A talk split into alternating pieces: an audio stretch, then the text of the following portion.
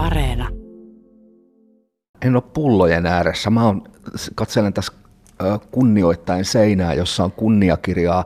En rupea edes laskemaan montako noita on. Niitä on paljon. Siellä on Pohjoismaidet viskit-kilpailun plakaatia ja tämä International Wine and Spirit Competition, tämä kansainvälinen, siis maailman suurin juomakilpailu, sieltä on kultasta ja hopeasta plakaatia ja huhhuh vaikka mitä.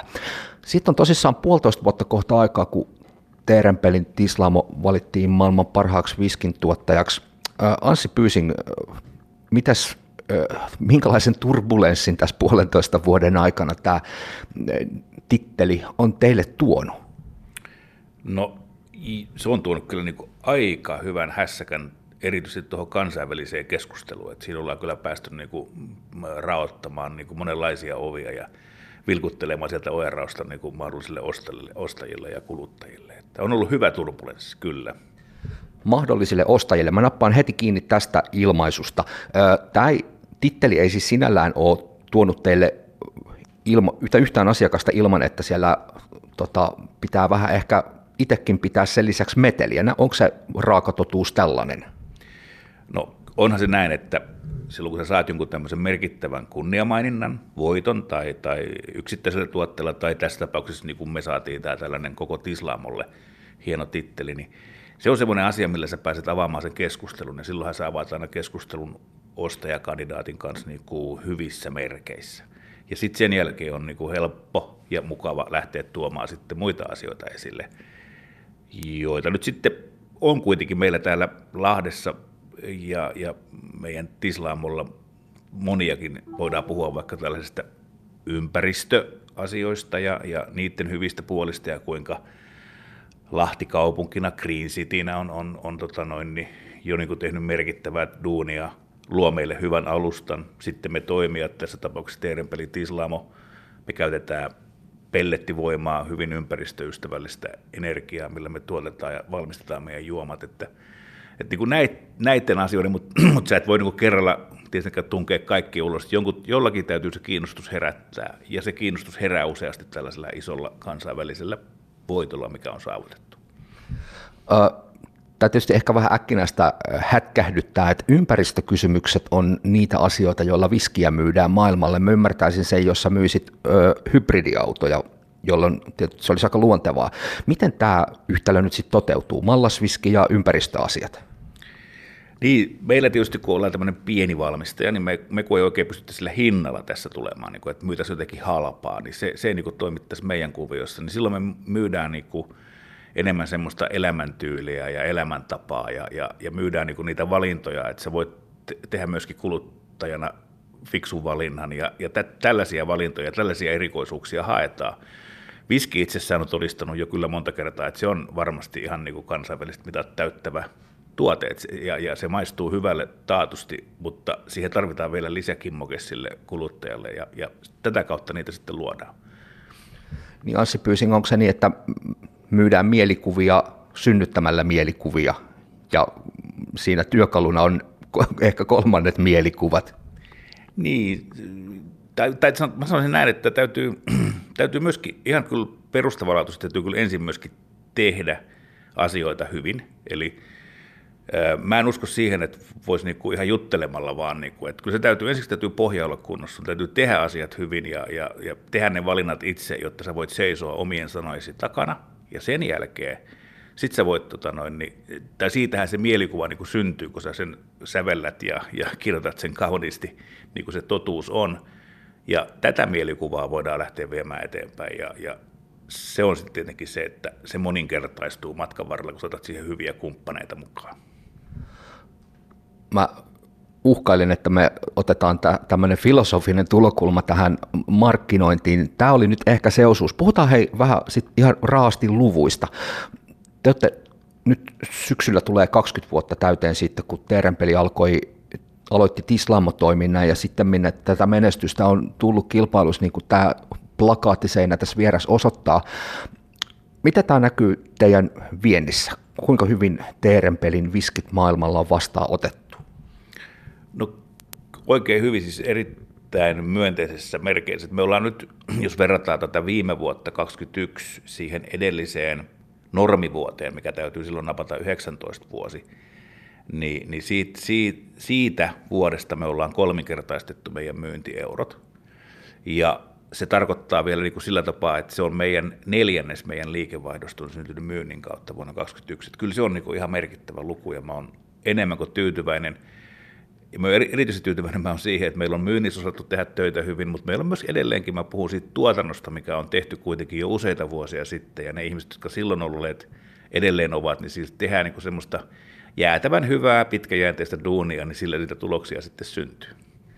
Niin, se viski, kun ei ole semmoinen mikä pikaruokatuote, että se otetaan tota, tislausastiasta tänään ja myydään pullos huomenna, vaan se on se kypsytysaika aika monta vuotta. Tuossa näytit mulle äsken kultamitalia pohjoismaisesta menestyksestä. Ruotsi on ilmeisesti teille hyvin tärkeä markkina-alue. Mikä sitä selittää? Mulla on ollut semmoinen mielikuva, että ruotsalaiset on enemmän sitä tota, kirkkaan väkijuomaystävää. No joo, siis ensinnäkin se, tuo mielikuva on ehkä, no joo, jollain tasolla varmaan se on ihan oikeakin, mutta tosiasiallisesti ruotsalaisethan on kyllä tällaisia viskin ystäviä. Ne on oikeastaan enemmän viskin ystäviä kuin konjakin ystäviä, jos vaikka suomalaisiin vertaa. Ja ää, ruotsalaiset on tietysti ää, myös uteliaita uutuuksille ja, ja siellä on kyllä niin kuin otollista maaperää ja me ollaan niin kuin, me ollaan Ruotsin kanssa käyty keskustelua semmoista kissahirileikkiä niin koko aika tässä jo, niin kuin, ja, mutta nyt vasta sitten viime vuoden, 21 vuoden aikana niin kuin merkittävästi tapahtui iso, iso hyppäys sinne Systempuulaaketin hyllylle, ja, ja se on kyllä ollut meille tosi iso ostajamaa näiden muiden maiden joukossa, mutta se merkittävin on ollut Ruotsi, eli tuo naapurimaa tuossa tämmöisenä satunnaisena maailmanmatkaajana itse on pannut merkille tuolla maailman lentokentillä, että tota, viski on lentokenttien tax-free-myymälöissä hyvin usein semmoinen, en mä nyt sano sisäänvetotuote, mutta semmoinen, jota markkinoidaan. Siellä on isot banderollit ja muut. Sama on, kun menee Ruotsin laivalle. Ö, tässä maailma alkaa pikkuhiljaa koronajäljiltä aueta. Onko nämä myös sellaisia paikkoja, mihin pientislamo, lahtelainen pientislamo pystyy iskemään, vai onko ne sitten noiden skotlantilaisten jättien hallussa, kuinka tiukasti tällaiset paikat? No ne on kyllä, no nyt täytyy sanoa, että joo, toi Scotti jätit tai yleensäkin ottaen tämmöiset isot, isot alkoholibrändit, mitä on, niin ne on kyllä itse asiassa dominoivia tuolla, se on kyllä ihan totta.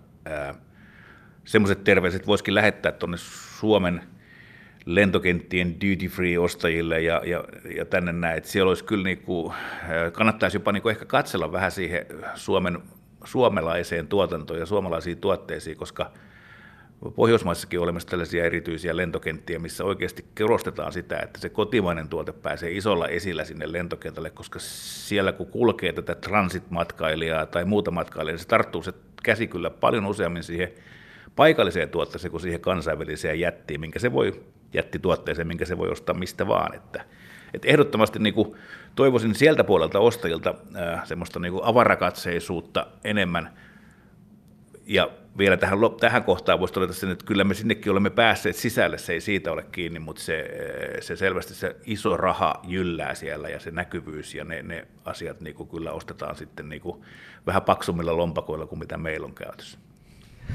Paksua lompakkoa tarvitaan, jotta pystyy tekemään rahaa. Tärpeliyhtiöiden toimitusjohtaja Anssi Pyysing, nyt teillä siis vienti Tislamon osalta näyttelee sitä noin neljäsosaa teidän liikevaihdosta ja ne kasvuprosentit, kun pyörii, pyörii siellä kymmenissä, niin mitä tämä tulevaisuus, mitä se vaatii? Onko se edelleen sitä ankaraa myyntityötä ja, ja mielikuvamarkkinointia, ankaria neuvotteluita vai mitä tästä eteenpäin, mihin peli menee? No ihan ekana täytyy varmaan todeta se, että ihan pelkästään Pohjoismaissa mm, on no lähestulkoon 60 tislaamoa. Toki kaikki nämä 60 ei tee viskiä, että se viskin tekijät tietysti kapenee tosi vähän sitten vähemmäksi, mutta, mutta tota, nyt meillä on pelkästään niin täällä Pohjoismaissa iso määrä kilpailua, joka täytyy tietysti myös ihan ensimmäisenä täytyy pystyä olemaan näitä, näiden niin kuin tavallaan rinnalla tai ehkä vähän edelläkin, ja se jo pelkästään vaatii duunia. Että kyllä mä sanoisin, että ei voi niin kuin, ei, ei näissä hommissa voi jäädä hetkeksikään niin laakarille lepäämään, vaan pitää koko aika hakea uutta myyntikulmaa, uutta tuoteajattelua ja vähän niin kuin ehkä jopa pienen toimijan sitaateissa velvollisuuskin on tuoda jotain uutta koko aika ja sellaista niin kuin härnikettä sinne, sinne sitten ihmisten niin kuin makuhermoille ja, ja se on meidän duunia. Me otetaan kyllä se ylpeästi vastaan ja, ja aiotaan se myöskin hoitaa. Kuinka paljon teitä kirittää, Anssi Pyysing, se, että meiltä löytyy yksi toinenkin valtakunnasta, yksi toinenkin viskitislamo, joka on varsin hyvin menestynyt kansainvälisesti, Kyredistilleri Pohjanmaalla, joka on myös niittänyt aika paljon mainetta kilpailussa. Kilpailetteko te vai tuetteko te toinen toisianne? No en mä ainakaan usko, että me kilpaillaan millään tavoin, että kyllä me ollaan ehkä enemmänkin äh, Food from Finland-kuvioiden kauttakin ollaan oltu yhteisillä, yhteisissä kuvioissa ja, ja ei olla missään tavalla kilpailijoita, että et tota noin, niin ehkä meidän tulokulmat on vähän erilaisia noin niin kuin, sieltä taustoiltamme, miten me lähdetään tilannetta viemään eteenpäin, miten, miten he tekevät, mutta tota, se sallittakoon meille kaikille, koska se on juuri sitä, niin kuin sanottu, Pohjoismais on monta toimijaa. Ja siellä täytyy samassa joukossa, väli mennään käsi kädessä ja väli mennään sitten niin kuin, toinen menee vähän kovempaa ja sitten vetää toista perässä, että näin se toimii.